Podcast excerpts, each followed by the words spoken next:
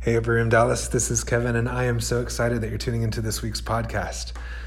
In this message, I share on biblical hospitality and what I believe to be the expression of the love of the Father and the radical welcome that we've received from God in the person of Christ in the form of hospitality. I believe that it is deeply evangelistic, prophetic, it's an act of justice, and ultimately, hospitality is a container, and incubator that protects, nurtures, and multiplies love.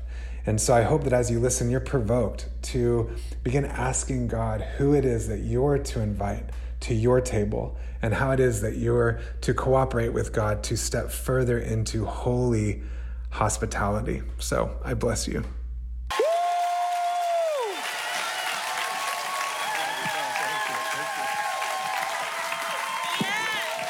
Thank you. Thanks, guys. Let's go. Oh, we're gonna go. we're gonna go. I'm gonna I'm gonna sit though because I'm clumsy and this is really expensive stuff, and it's dangerous for me. I will trip and break something. I was joking about um, the flowers. I was like, can I just hold them like the entire time I'm preaching? Would that just be like awkward just to hold them? They're so beautiful. Hello. How are you? Good. Um, we have a blessed hope in moments like this when um, darkness seems to be prevailing and wickedness is so visceral in what happened in Uvalde. And um, it, I am quite honestly just disgusted and heartbroken and. Um, and I, it just, I don't, Uh, what do you say, right? But I, there's a blessed hope in, in terms of that Jesus himself, in John 1, I said it this morning, I'll say it again, that he is the light. That in him was life, and that life was the light of men. And he lightens every man in the darkness. He's shined in the darkness, and the darkness has not overcome it. And in this moment, though darkness is present, Jesus is shining. That there is a light on the horizon, the sun is rising. And we prayed this morning, and I knew that there were so many people who had never been or had not been in a long time in houses of faith, in churches that morning, searching for hope and searching for peace and compassion. And uh, I know that Jesus was present in his bride and by his spirit uh, moving. And so we have confidence in the shakings and the darkness that nothing um, can conquer love and that he shines brighter. Um, and so thank you for Aaron for leading us in that. It's um, a way that we get to bear one another's burdens. Hey, so. Uh, if you were not here um, Sunday morning last week, because I heard Sunday night went off and you guys just like basked in the presence of Jesus, which is amazing. Um, if you were not here Sunday morning, you missed out on hearing Peter Lewis release a word that was really a prophetic kind of declaration um, in regards to what the Spirit of God seems to be doing in our hour. Hold on one second, awkward pause.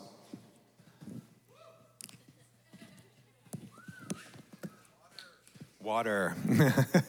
there we go. Um, just acknowledge the awkwardness, it diffuses everything.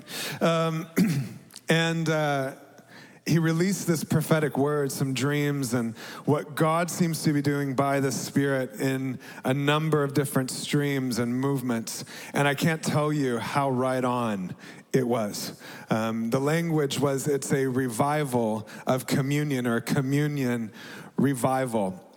And uh, in every way, the Spirit of God seems to be emphasizing communing together around the blood and body of Jesus. That there's something about communion, this idea of communion that he is emphasizing. And I, I want to, in, in a way, Peter released the what of what God's doing in this hour. And I want to come behind that and kind of go, okay, how do we get to participate? And in many ways, this is going to kind of be a part two of what I shared a couple of weeks ago. If you weren't here, I'll recap for you. I, I shared uh, that um, out of John 1 that if you uh, have put the full weight of the responsibility for your life and godliness onto Christ, the full trust of your life in Him, then you have the right to be a child of God, to know God as your Father, to be delighted in by God, to be disciplined by God for our maturation and growth, to receive dignity from Him in our identity as sons and daughters, that we belong to Him him, and that washes away every other narrative about who we were, what we did, where we've been. We are new creatures. We are something new that the world's not seen before, and that gives us dignity that we have a right to receive from God. And I kind of, I kind of ended with this like, and we have the right to reflect Him in the world, and this is how we do it. Blah. And I wish I wouldn't have shared that portion yet because I moved really quick. It was a little sloppy, and so we're gonna go back to that because you do have a right to reflect Him in the world. You have a right to reflect God as the family of God. And I truly feel that what we're going to discuss tonight is the how to what Peter released uh, last week on Sunday morning. Um, what we're going to talk about um, is hospitality. Now, when Jesus said, do this in remembrance of me. When he broke and blessed the bread, when he poured the cup and he said, This is the covenant in my blood. Do this in remembrance of me.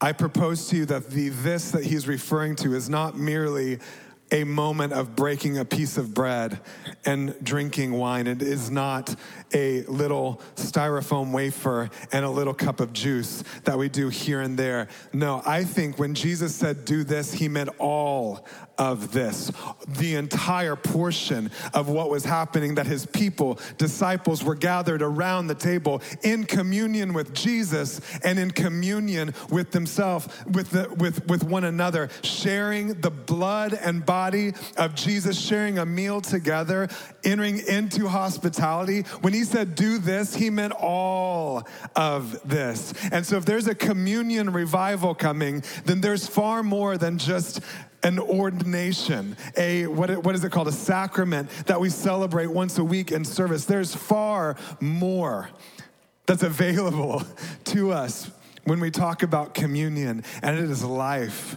together around the table. I want to tell you something. There is glory. there is glory at the table. When, you know, I, I feel when I was wrestling a little bit with releasing this word, I was kind of like uh, hospitality. Has I've never heard a sermon on hospitality. Anyone else? I've never heard anyone preach on hospitality. It's just bizarre, and yet the Old Testament narrative is full of stories of it, and the New Testament is very clear in its command of it, and yet no one's really talking about it, right? And so it kind of felt like a peripheral thing. And I'm like, man, I don't. You know, we're a house of prayer. We're presence people. We love the glory of God, the power of God, the presence of Jesus, lifestyles of prayer. This is is who we are. And so I was kind of wrestling with the Lord, like, uh, the hospitality feels like a caveat, you know, something else. And I was debating. And the Father, as he so often does, rebuked me. and he just said to me, because I was like, hospitality is not really like in our culture, you know, like it's not something that we're like, it's not central to who we are. And gosh, and the father just said, Nope. nope, no, you're wrong. And I've learned when the father says that to go, Yes, I am. How am I wrong? And please tell me what is right. And he went on to share with me and my heart hospitality is at the core of who you are not just as believers, but as the upper room. Hospitality is at the very center of what you do and who you are. Why? Because morning, noon, and night, what do we do? We seek to lay forth a table for Jesus with our gratitude, our praise, our adoration, our affection that we seek in hospitality to Him to create an atmosphere that welcomes Him, that welcomes His presence among us, that hospitality is at the very core of our approach to prayer, that we want to create resting places for God that are so hospitable for His presence that He not only descends upon us, but remains among us. And the, how many times have we heard Michael say, we seek to create a table for Jesus, that we banquet table of our adoration, love, affection, and thanksgiving, so that he becomes the guest of honor. But when he comes, miraculously before our eyes, what happens is that the guest of honor suddenly becomes the host. And we realize in his presence that the table we've prepared is transformed to a table that only he can create. And we begin to dine on what only he can provide. And the guest of honor becomes the host. And we receive the hospitality of heaven. I would propose to you that, well, I wouldn't propose this. This is a fact. Jesus is still ministering. he is in heaven. His, his work, though completed on the cross, has not finished. He is, still has a ministry. And we know that ministry in part to be intercession, that he lives to make intercession for us, that he is seated at the right hand of the Father praying for you. If you're weak and weary, if you're tired, if you're struggling, if the flame of affection in your heart is all but a little sad flicker of a flame, the Son of Man is at the right hand of the Father praying that your faith would not fail. He has the ministry of intercession, He is for you. But I would propose to you something else that his ministry doesn't just begin and end with intercession.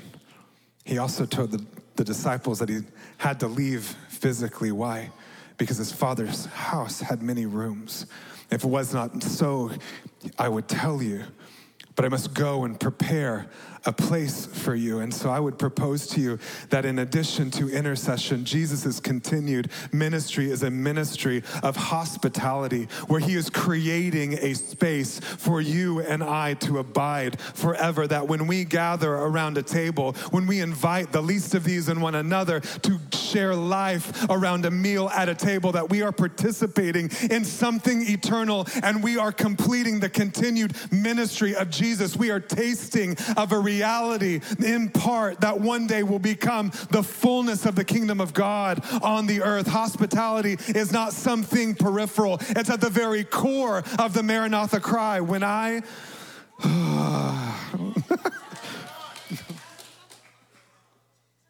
I'm shaking either because God is in me or I had too much coffee, or both. when I when this whole Maranatha cry happened, uh, I have to be honest with you. I was like, I don't get it. I mean, I get, I want Jesus to return, but I this Maranatha thing, it felt to me, just being honest, it felt like, man, I don't want to just cry out Maranatha because that's what we're doing. Like, I want my heart to touch this reality. Like, why?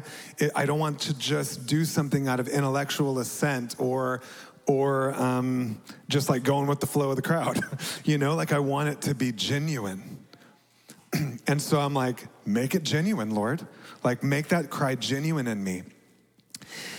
And it was one um, one Sunday. I, you know, this might make sense to some of you, all of you, I don't know, but you know when God reveals something to you, it's like He pops open your brain and just plops a reality into your mind, heart, and spirit all at once. And it's like for a moment, you see in visceral, weighty glory something that you know to be true, but in a way that if you stayed there for any more than like a nanosecond, you would explode. Do you know what I mean? Like the love of God, we know that God loves us, but those moments when His love is made manifest to every part of who we are. And it's like, ah, oh, it just, it, you know. Well, I had one of these moments in this room, and we're in worship, and all of a sudden, I saw this image play out, just a few seconds. And it was a table on a balcony in what looked like the beauty of like Italy or something. And around this table were faces of many different colors, ages. There were children. And they're passing food and drink. And I can't describe the beauty of this moment. But even more beautiful than what I saw was what I felt, which was this immense connection, love, unity, this just weighty togetherness. And in a moment, I realized that was a glimpse of the age to come. That the age that's coming looks far more like this age than we realize. That in the age to come, we will dine together, passing bread and drinking wine, enjoying the presence not just of Jesus on the planet, but the presence of one another without division, without conflict, without comparison, in perfect unity, enjoying the beauty of creation and the fullness that He designed. And I saw in this moment the beauty of what is coming for those that are in Christ. And I was like, Maranatha! Like, come, Lord, come, establish the perfect unity of your body when harmony rules the planet and perfect justice is the daily experience of all all. Ah! Hospitality is not some subscription to Martha Stewart living. no shame or shade if you like Martha Stewart. I mean, she can make a killer Bundt cake, you know? It's not something, it is at the very heart of who God is to welcome all into his family. It is a birthplace for the advancement of the kingdom of God and the declaration of the age to come. Hospitality is at the very core of Maranatha. Come. Um, if COVID, you know, COVID was really, gosh, COVID revealed a lot. It, it revealed a lot in each one of our hearts in terms of um, areas of fear, lack of trust, areas of isolation and loneliness. And for me, um, and I pray you hear what I'm saying, but one of the, the blessings of corrected perspective that I received from COVID was the fact that the church is unshakable, but how we approach the church is that this moment can be taken from us. And I dare say one day it will. That right now we live in a degree of freedom to gather, to express our faith openly and publicly. We receive benefits governmentally on taxes that help us resource and fund things. We live in an age of favor to do this. And so we should be doing it resourcing it, funding it? Absolutely. While we have it, let's utilize it and utilize it to its fullest. But in light of what can be shaken and what can be taken away, let's prepare in this holy moment of invitation for a day to come when gathering will look different and hospitality will be different, and the altar that we've created in this space will be multiplied over homes and tables all across our city and state and nation. I tell you, if you're in this room, there's a day coming where you could very well have a church of your own in your home.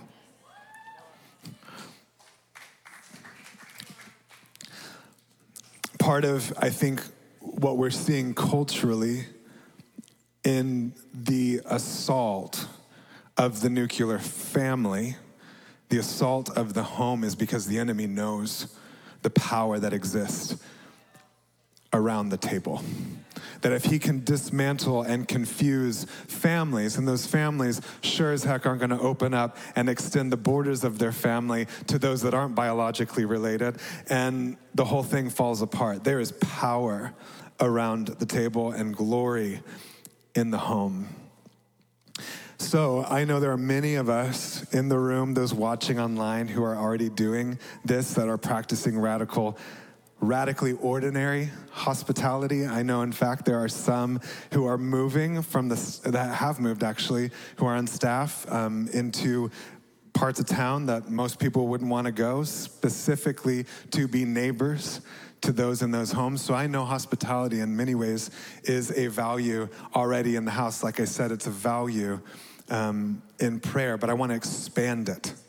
And so, my hope today is if you're already practicing this, I hope that what I share only proves to strengthen your resolve to continue going.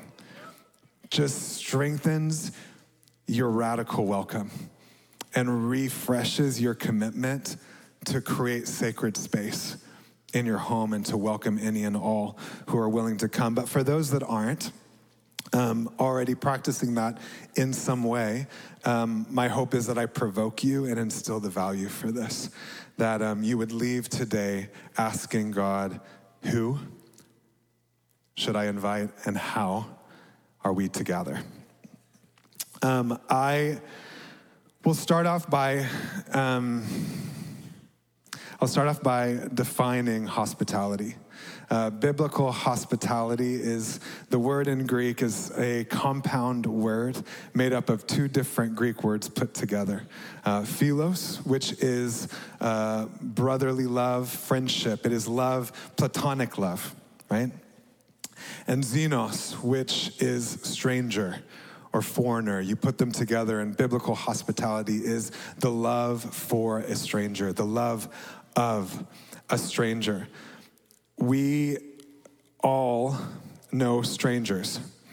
We all are surrounded by strangers. They are the people who disagree with your political opinions. They are the people who cuss too much and still smoke cigarettes. They are the people who should shower more often and talk a little less. They are the people who grew up in a different cultural context or come from a different faith. They're a people with a different skin color that move into your neighborhoods and are starting to buy up all your real estate. They are the people that look different, think different, act different, and in some ways make us uncomfortable, afraid, and upset. These are the strangers. And yet, in a world that is seeking to discover new ways to subdivide and subdivide and make distinctions and call together its own little tribe of like mindedness, in an age of xenophobia, same word, different, the fear of the stranger, the fear of the other, the demand. The church is to rise up in hospitality, in radical love of the stranger, that we actually seek out those that disagree with us, that we seek out those that look differently from us, that those people that come to your mind, you know those people, those people, right? If there's a those people, they are the stranger. I once I've been a stranger in a couple different contexts. Growing up in America as a middle class white guy in suburban Dallas, there were very few instances growing up where I was the stranger, right? I was kind of the baseline average American guy. But as I've grown, there's been few moments where I've experienced um, being a stranger. And one of them was living um, in Jordan. The Lord sent me to the Middle East in 2004, I believe. Did not want to go. Oh, did not want to go. I wanted to go to South Africa. That's not where I went. I went to Amman, Jordan, and I lived on the east side of Jordan. And uh, that was the Muslim side. The Western side was Christian and far more um, developed, safe, and comfortable. And so I was surrounded by Palestinian refugee camps and um, a people that I did not understand and quite honestly was afraid of um, at the time. The Iraqi prison scandal was happening as I was living there. If you remember, that's when American soldiers uh, were doing some pretty disgusting things to some prisoners of war. And, um, and so tensions were high. And I was a stranger, right? Uh, I did not, I was different. And um, the very first day that we were there, uh, the host and, that we lived with, the team that I was there with, um, said, Okay, y'all are freaked out. You've been told a lot of stuff about what Muslim culture is like, what Muslim people are like, what the Middle East is like. And so we're going to acclimate by immersion. and um, in Jordan, the taxis at the time at least ran more like bus systems, and they were on fixed tracks. And so we had to, we got a, a little note card. And On the note card, uh, there was an Arabic name of a part of town an Arabic name for a store in that part of town and an Arabic name for an item that we had to purchase at that store. So we had to find, not speaking the language, the right taxi that would take us to the right part of town to find the right store to buy the right item. So talk about immersion. And in that experience, I was really scared. I was like, I don't know, 24 or something, I don't know. And I was, I was nervous. And what I found was, as I got off out of the taxi at this market, I was bombarded, bombarded by invitations to come and have tea. Bombarded. Where from? Where from? Are you American? Ah, come, come, come, come.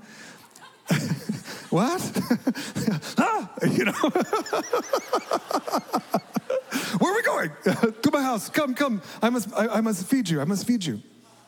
One, the very first woman, really, she was a wealthier woman. She was from Iraq. She um, left Iraq uh, because of everything that was going on there. And she had us over, and she was very, very honest with us about her opinions about the then president and politics, and may have said that she would come and put a bomb in some people's stomachs and blow them up. I mean, she was honest about her disapproval of what was happening in American politics at the time.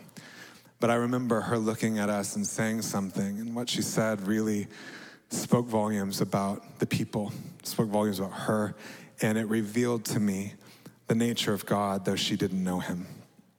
And what she said was, um, You know, American government, I do not like, but American people, you are good.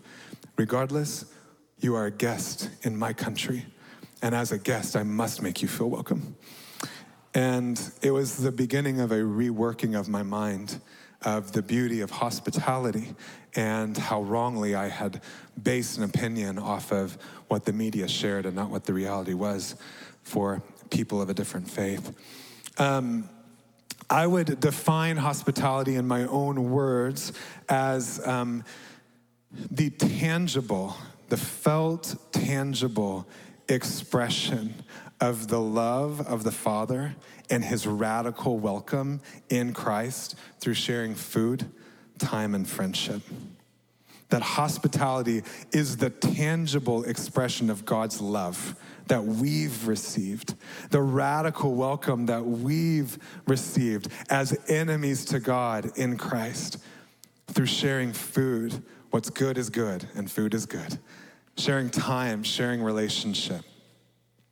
Um, much of my view on hospitality has been deeply shaped by a book by a woman named Rosaria Butterfield, and it's called The Gospel Comes with a House Key.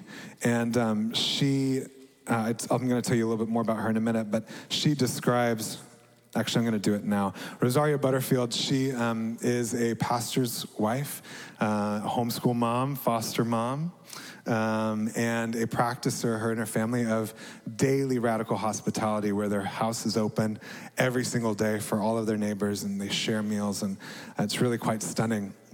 That is not always where Rosaria abided, though.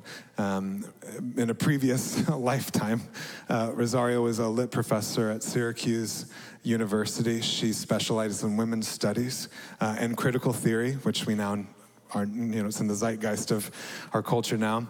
Um, and she was an out lesbian and gay activist. She had written a scathing op ed on Promise Keepers, which you guys are mostly young. So it was like this movement for Christian men in the 90s. And she wrote this scathing criticism of the lunacy of the Christian right deception and how we were dismantling like progressive culture advancement, you know? And so, of course, she received both a lot of praise from certain camps and a lot of judgment from other camps for um, what she published. But one letter that she received stood out to her, and it was a letter from Ken and Floy, Presbyterian pastors. And it was laced with kindness, um, though very clear uh, in its uh, opposition.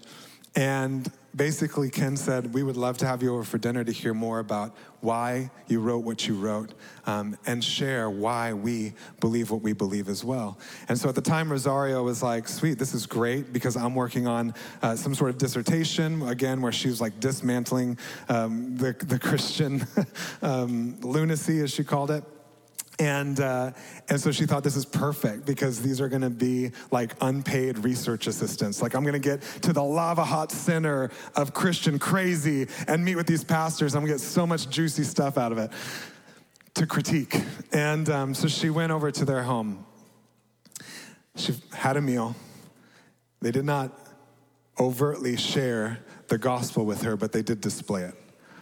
And sh- her experience at that meal was both haunting, provoking, alluring, and really frustrating. But all she knew is that she had to come back again. And so, week after week, day after day, she returned to have dinner with Ken and Floy for two years. She met with Ken and Floy. They began to read the Bible together. Of course, she was doing so at the beginning to critique and dismantle it and disprove it. But somehow, through the hospitality of Ken and Floy through watching them interact, for hearing them pray as if they actually knew God, for wrestling with hard things and feeling like she was in an environment where they she was free to be herself, though confronted with um, a different way of thinking. Um, after two years, she was convinced that Jesus was indeed who he said that he was. And two years of being discipled without knowing it through hospitality she put her faith in Christ, uh, and now is a woman of God who's deeply blessing the body of Christ in what she writes. And so she wrote a book on hospitality, and she says this radically ordinary hospitality. For those who live it, see strangers as neighbors and neighbors as family of God. They recoil at reducing a person to a category or label. Those people. Mm-mm. They see God's image reflected in the eyes of every human being on earth. They know that they too are like the meth addicts and sex trade workers. They take their own sin seriously, which includes the sin of selfishness and pride. They take God's holiness and goodness seriously, and the Bible to them is a lifeline with no exception. Those who live out radically ordinary hospitality see their homes not as their own at all, but as gifts from God to use for the furtherance of his kingdom. They open their doors, they seek the underprivileged, they know that the gospel comes with a house key when um, if you don't know my story in 2006 i like hightailed it out of church and became a uh, evangelical pagan. And um, ever met one of those? And uh, and I can look back now, my life was radically altered and, and flipped upside down because of an encounter I had in 2012, a sovereign visitation of the Lord alone. It was holy, holy, holy. But I can look back now in retrospect and see the wooings of God even before that encounter happened. And in many ways, the wooing began through hospitality. See, I'd left in 2006 um, and jumped right into a relationship with a man, ab- absorbed a uh, homosexual identity, and lived um, as a gay man man for six years. And I was in a long term relationship at the time with a man, and uh, I was freaked out by Christians. They just freaked me out. And, um, and so I had uh, recently got back into contact with a friend that I'd grown up with since elementary school that I had lost connection with. And uh, she was a Christian. We were in youth groups together growing up. Um, she was super fun. And so when I saw her, she was like, oh man, you've got to come hang out with me and my friends. Like, you would love them. They're so fun. They've, they've traveled a lot. They're just, it's, we get together once a week. You'd love it. And I was like, are they Christians? And she was like, Yeah. I'm like, No, thank you. Um, and so she kept kind of persisting, like, You gotta come, you gotta come. She knew I was really into um, like interior design and stuff. So finally she hooked me with, Listen, this guy's loft is really cool. Just come and see the loft because I swear you're gonna wanna move here. And I was like, I'll see the loft. Um, and so I um, am driving over downtown, driving to downtown to hang out with Christians uh, and really just see the loft. And I was working in my mind my escape strategy. So I knew what was going to happen. I was going to walk in, immediately be met with like, "Hi, how are you?" Oh, and I was going to feel like a project, and they were going to ask me pointed questions to pin me against the corner so they could share the gospel, and then eventually ask to pray for me. And before that happened, I needed to know how to get out of there. and that's not what happened at all. I walk into this loft to the funnest, freest, most interesting conversations, laughter, joy. People ask me questions free of trying to figure me out. No one overtly was sharing the gospel with me, but people were testifying to one couple had just come back off the mission field and what they had seen Jesus doing and the acts of justice that were happening and the healings, which I was like, what? We drank yerba mate because one of them had just gotten back from like Chile or something. And we talked about travels and culture. And I stayed for hours. And the longer I stayed, the more something in me was being stirred. There was a joy that I had missed. There was a freedom, a connectedness that looked different than the, you know, narcissism, honestly, that I was so surrounded by. There was this genuine interest in me as a person, not as a project. And there was no way a compromise of where they who they were and the god that they believed in but it felt like i felt free from having to respond to it in any way. I just got to let them be them and they allowed me to be me and i got in the car after having a fantastic time. Really it was so much fun. And i called the guy I was in a relationship with at the time, and I was like, You will not believe what just happened.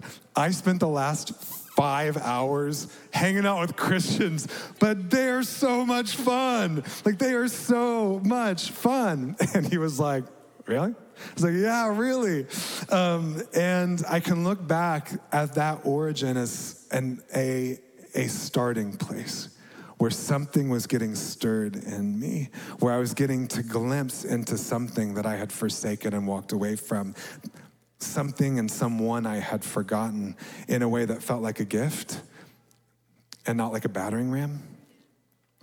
And I spent many times going back to that loft and then encountered the Lord about six months later, and everything changed. Um, I want to dive into some scriptures um, in terms of hospitality. 1 Peter 4.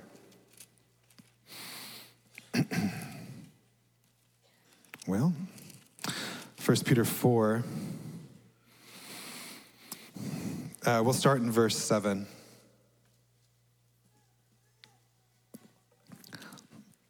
It says, The end of all things is at hand. Maranatha. Therefore, be self controlled and sober minded for the sake of prayer. We do that. But above all, above even that, above all, which means above all, keep loving one another earnestly, since love covers over a multitude of sins. How? Show hospitality to one another. And for those of you who are neat freaks and introverted, it goes on to say, without grumbling. As each of you has received a gift, use it to serve one another. As good stewards of God's varied grace, whoever speaks is one who speaks the oracles of God, whoever serves as one who serves by the strength that God supplies, in order that in everything God may be glorified through Christ. To him be the glory and dominion forever and ever. Amen. Above all, keep loving one another earnestly by showing hospitality. Hospitality is a container for the expression and multiplication of love. We don't just grow in love by waiting to grow in love. We grow in love by stepping into situations that require us to extend it. Show hospitality. Romans 12, is it? Yeah, 12. show hospitality, mind you, is a more than an invitation, it is a command.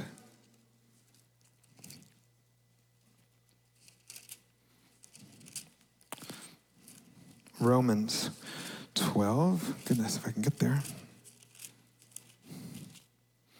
Um, we'll start. We'll start in verse one. I appeal to you, brothers. I beg you, by the mercies of God, to present your bodies as living sacrifices, holy and acceptable to God. This is your spiritual act of worship. Don't be conformed to this world, to its lies about individualism. I said it this morning, I'll say it again. The deception of the American dream, which sure has a pretty house, but that white picket fence makes it look fancy, but it's sharp and pointy and it keeps people out of it. But be transformed by the renewal of your mind, valuing what God values and protecting what he protects so that you may discern what the will of God is, what is good and acceptable and perfect.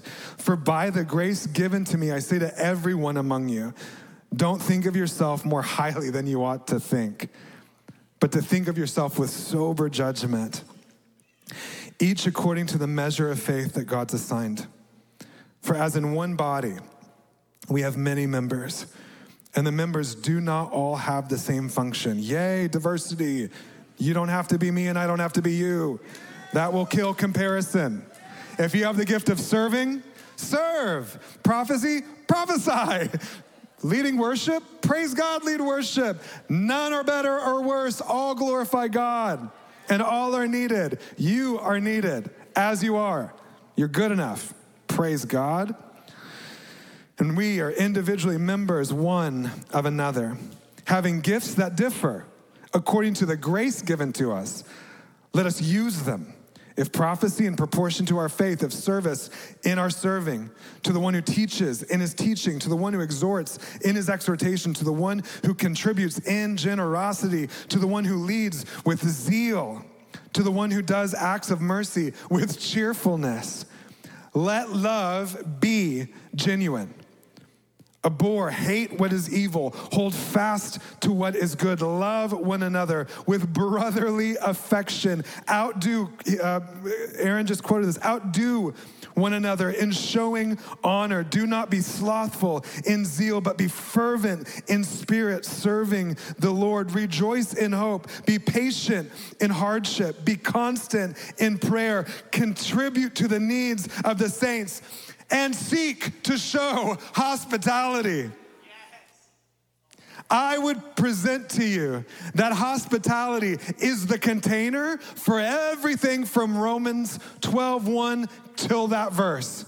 That hospitality is the foundation, it is the seedbed, it is the container for you to step into being a living sacrifice, for you to step into positions of outdoing one another in honor, for you to step into places of acceptance in another's strength, in your weakness, and offering your strength to another's. Hospitality, that word, seek, it, it, it, should say earnestly seek, some translations do.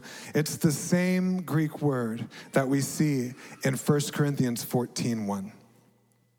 When it says, pursue, seek love, and eagerly desire spiritual gifts.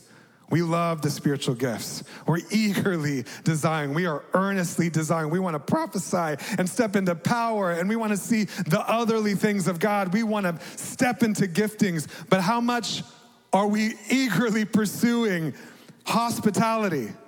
Same word, same intensity. That word, the definition, is to aggressively chase down. It is to aggressively look for every opportunity and then to freaking pounce on it. It is an aggressive chase of opportunity to show hospitality. That's a big deal. Acts 2 we see a move of the Spirit, unprecedented. The Spirit is poured out. The apostles are doing signs and wonders. And we see the church operating in unprecedented unity, power, purity. And I wouldn't say that the way the church functioned at that time is necessarily the sole reason why, but I would suggest that it was a preservation for the continuation of what was happening. And it says that they were devoted to the truth. They devoted themselves to the teaching of the apostles. They devoted themselves to the truth of the gospel. And they devoted themselves to the authority of men that God had placed in that authority. That's a big one. But it says daily they met together in the temple to pray. We do that morning, noon, and night. They daily met together in corporate expressions to pray, to worship, but they also met daily, breaking bread, sharing a meal one to another, sharing in unity and belongings, time and affection. I would propose to you that in the days ahead, we will look very similar. Unprecedented unity, unprecedented power, unprecedented submission to the Lordship of Jesus and the authority that He's placed in the earth. Gathering together, both in a corporate expression as long as we can, but in our homes as well. Okie dokie. So, hospitality does a lot. Uh, I want to break it into three different things. What seeking, earnestly seeking hospitality, stepping into places of hospitality, what it produces in the one who's hosting, um, what it produces in the world and for those receiving, and then I'm going to wrap up with what I think are the reasons why we don't do it as much as we could. Um, there are gifts in hospitality, and the first one is that stepping into places of hospitality will sanctify you. My wife and I are ever growing in hospitality, and I want to tell you outside of public leadership, I don't know what else sanctifies you more quickly and thoroughly than regular hospitality in a couple of ways. it sanctifies your stewardship. How you utilize your resources are impacted by regular hospitality. It invites and, in fact, kind of forces you to live below your means. Why? So that you have something good to offer those that are gathering. You know, if you're making minimum wage and you're dropping 250 bucks on some Nikes, you can't really provide a meal for people in your home because you can barely pay your rent. You know? It forces you to live differently, to spend differently. It sanctifies your approach to your time because you realize that that song we sang, It All Belongs to You, is actually true. And that your schedule, though healthy, healthy boundaries, isn't yours to dictate. That it simplifies your approach to time. You have to put in margin time. You have to be willing to be patient when someone's in need and they're taking up too much of it and it's 10:30 and they're still crying on your couch but you got to get up early. That's happened. And you're like, when are they going to leave? And God's like, love is patient. I'm like, I know, but tell them to go. It informs your commitments. It sanctifies your commitments. It, it, you start to live outside of the demands of your own worldview and schedule. You start to become accountable one to another. That you start, listen, I, I've said it before, man, my life has been so radically shaped by encounters with the Lord. So radically shaped. But I want to tell you who I am standing before you today is not just a reflection of the encounters I've had, but in many ways, even more so at times, are the reflection of those encounters being outworked through processing my heart and my frustration sitting at the kitchen bar at these two people's houses over a bag of chips and a bowl of salsa. Wrestling with the truth and wrestling with my own soul in a place where hospitality was free and I wasn't being clamped down on, but I wasn't being invited to see more than I could see on my own. I'm a product, and you are too. It sanctifies our stewardship. Hospitality refines our character. oh man, hospitality is like a mirror. I want to tell you a story. We have people in our home a lot, and um, there's a friend of ours that comes over uh, about once a week, and um, we share a meal and we just talk about life, and you know, it's it's lovely. And this evening in particular, I don't even remember what it was, but my wife and I, as we sat with our friend uh, in the living room, um, found ourselves in a marital dispute. we disagreed on something, and if you can't tell, I can be a firm communicator. And so um, we were go- we weren't going at it in an unhealthy way, but I mean we were disagreeing passionately. And you ever have those moments when you're in that mode with someone, and then all of a sudden you go, "Oh man, someone else is here. I forgot." it was like that moment. And I thought, oh man, I was kind of embarrassed. I was actually, I wasn't kind of, I was embarrassed. I, I saw my poor communication, the intensity of it, and I felt this need to cover it, right? Don't, don't see that. Oh gosh, that wasn't the best reflection of my leadership. Oh no, you know, but I'm a human, and that's real. And so we recovered, and it was fine, and, and he left.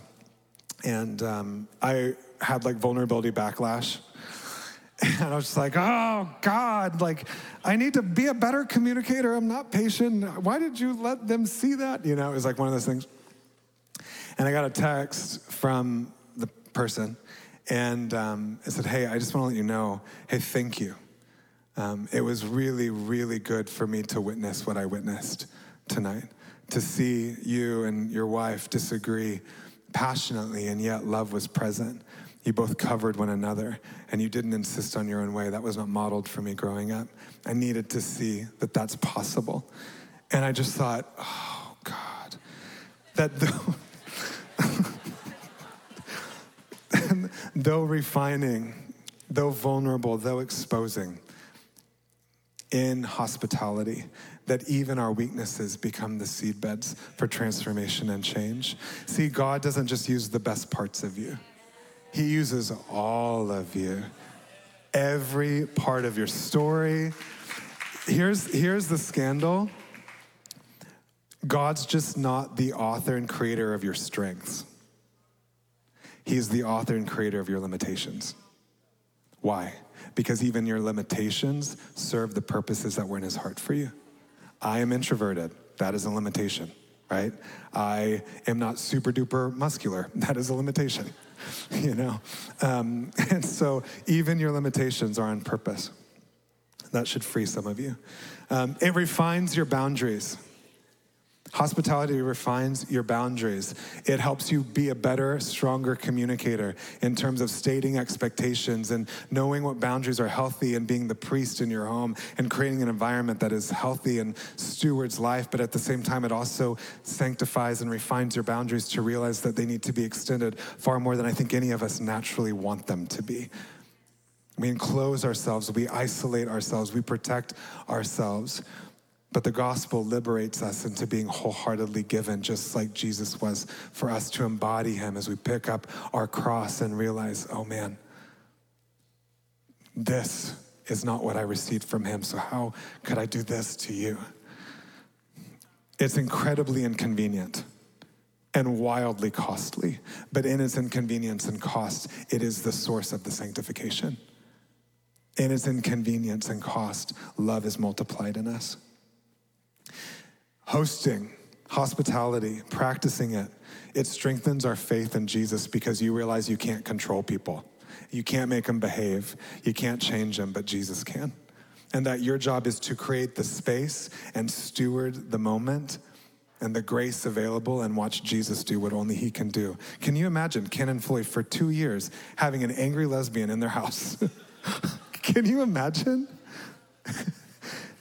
and to daily extend love and patience and wrestling with her questions and, and loving her freely.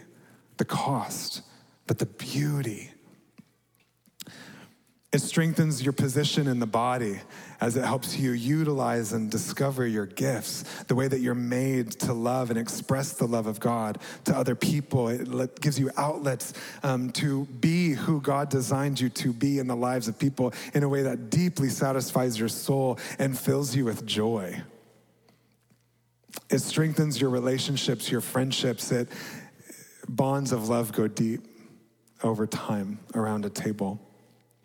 You start to realize you're receiving far more than you're giving, and your family takes on far more than just those who are biologically related to you. That's so beautiful. You know, I think we talk about the highway byway revival, the great harvest that's coming, that's being prophesied, that there's a harvest coming, that there's an outpouring coming, there is a wave of the Spirit coming. There's a wave coming. I tell you, there is a wave coming. And people will be swept up suddenly in the wave of the Spirit that is coming. But when they come, they are going to come from a hot mess express of hunger and desperation to touch the hem of his robe. They will not know the lingo or the language. They will not be cleaned up. They will not smell good. They won't behave and they will cuss too much. They will have hangups and issues, and their souls will still have baggage from life before. But all they will know is that the one that they've seen, they must then touch. And when they come, will we be ready to receive them? Will we have context for them to get grafted into family, to not be controlled and dictated into the right way to live within Christian subculture, but to be invited into a transforming grace that changes them day by day from the inside, that they would receive in us the same love and welcome that they saw a glimpse of in Jesus. We can't just talk about a highway, byway revival and get real amped up in a prayer service about a great harvest and not step into hospitality now. We're not going to suddenly just do it when they start coming. we get to do it now. And I dare say that maybe us stepping into this more, the body truly stepping into the fullness of being the body, is actually part of what births the harvest in the first place.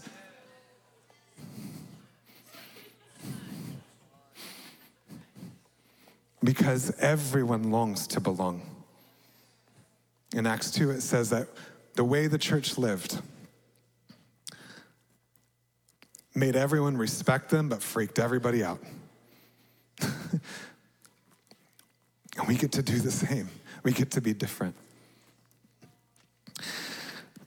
okay, hospitality reveals several things to the world. First, hospitality is evangelistic. Hospitality is evangelism. You know, we think of declaring and demonstrating the gospel in terms of preaching the gospel, praying for the sick on the streets, and that is awesome. We should be doing that. That is fantastic. But hospitality is also a declaration and demonstration of the gospel. It is an embodiment of the gospel. It is evangelistic. It embodies in tangible ways the welcome of God. It's prophetic.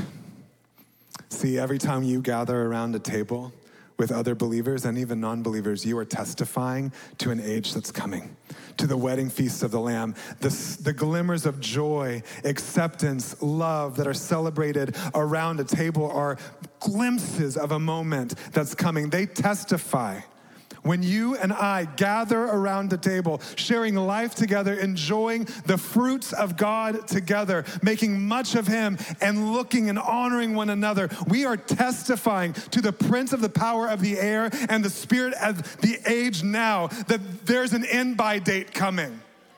That death doesn't win, that sorrow isn't the final say, that there is an age that's coming when what we're tasting in part will be at the whole. It'll be the whole thing. It is prophetic. You are declaring in your feasting that all of human history is culminating in the wedding feast of the Lamb. It is holy, holy, holy. It is not just something that must be done. Here's a weird thought. You know, as the decline, we don't see that here. We have like a big long line. We're the weird ones. The church is declining in this country, church attendance is declining. That's just the truth. Isn't, isn't it interesting that in the decline of church, there's this like explosion of brunch culture?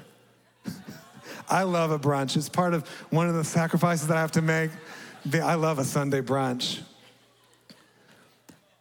Could it be, though, looking a little deeper into that thing, could it be that it's not so much about pancakes and mimosas, but that brunch culture is a reflection that, in the very core of who we are, we know we are made to gather, and on the Lord's day of all days, to gather over bread and wine.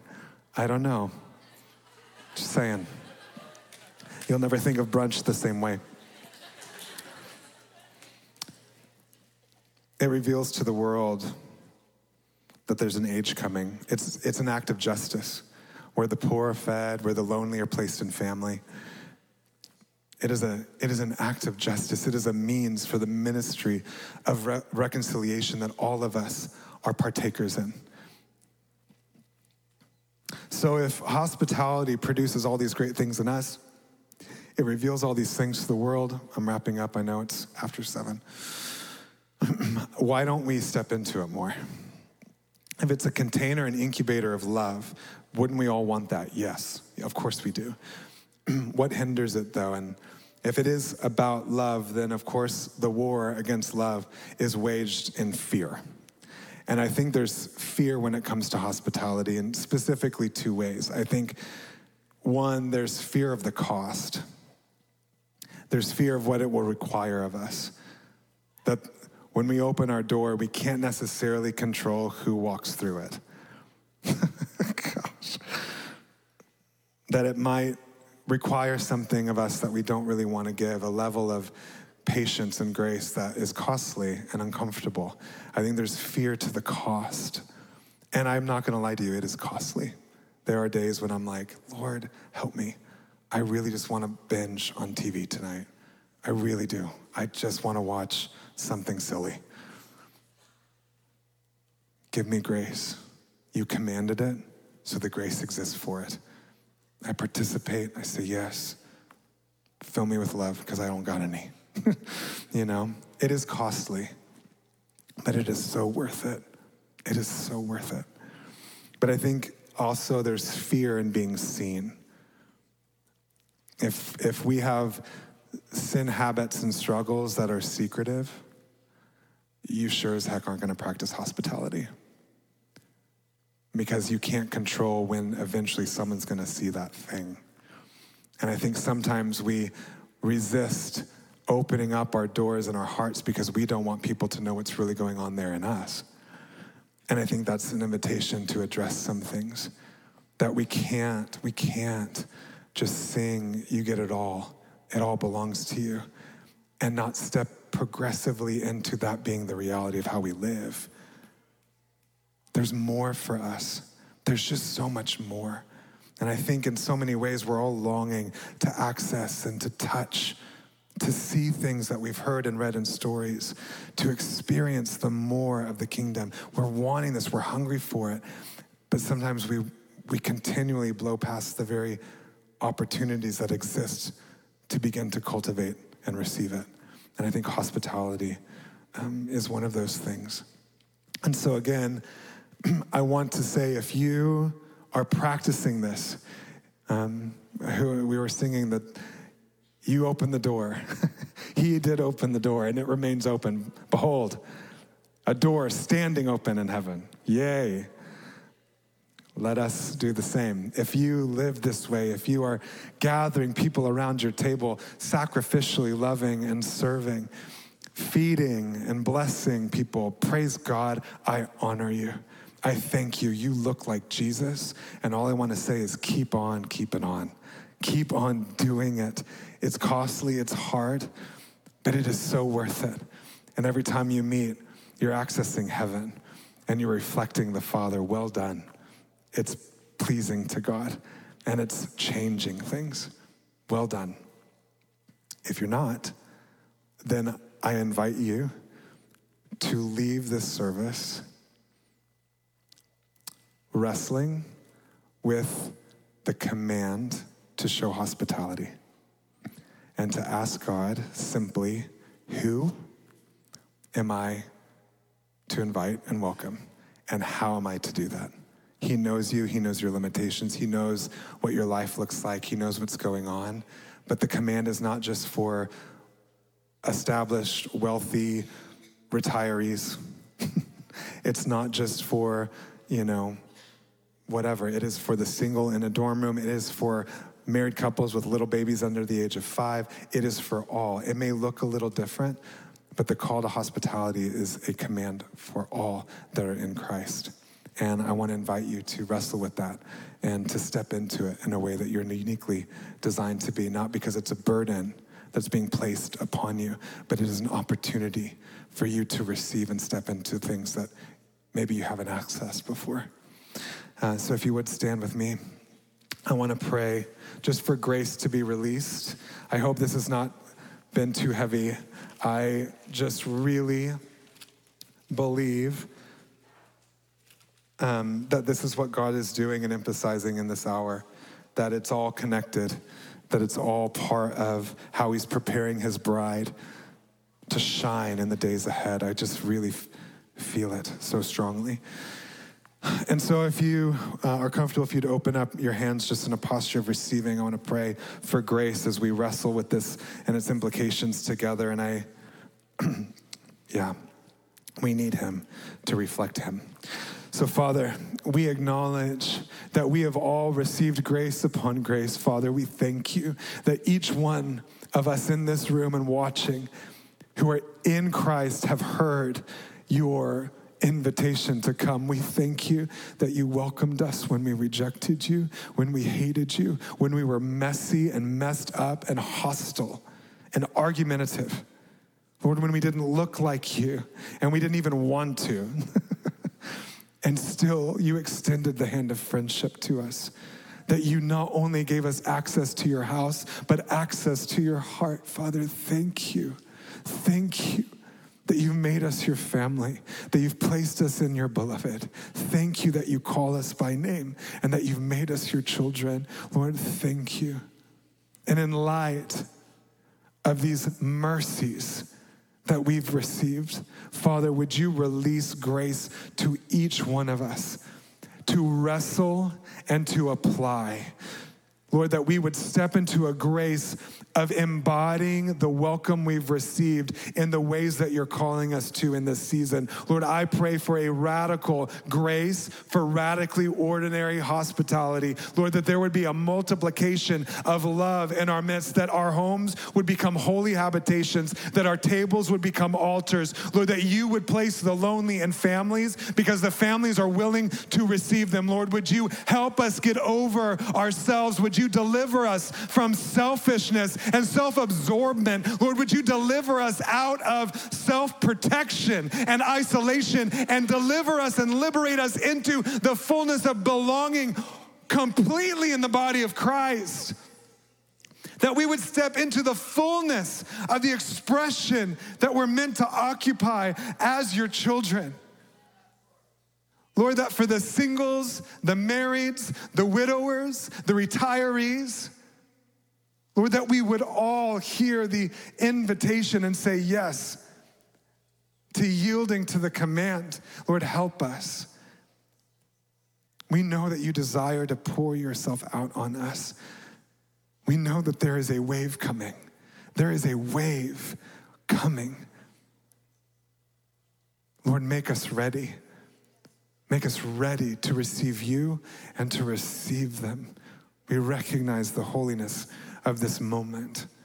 Prepare us, Lord, so we might steward that which you care most about, your people, especially the ones that don't know they belong to you yet. May love abound in us, among us, and through us in Jesus' name. All right, um, we have a ministry team. Oh, thank you. We have a ministry team. Uh, if, I guess if you guys if ministry team wants to line up on the sides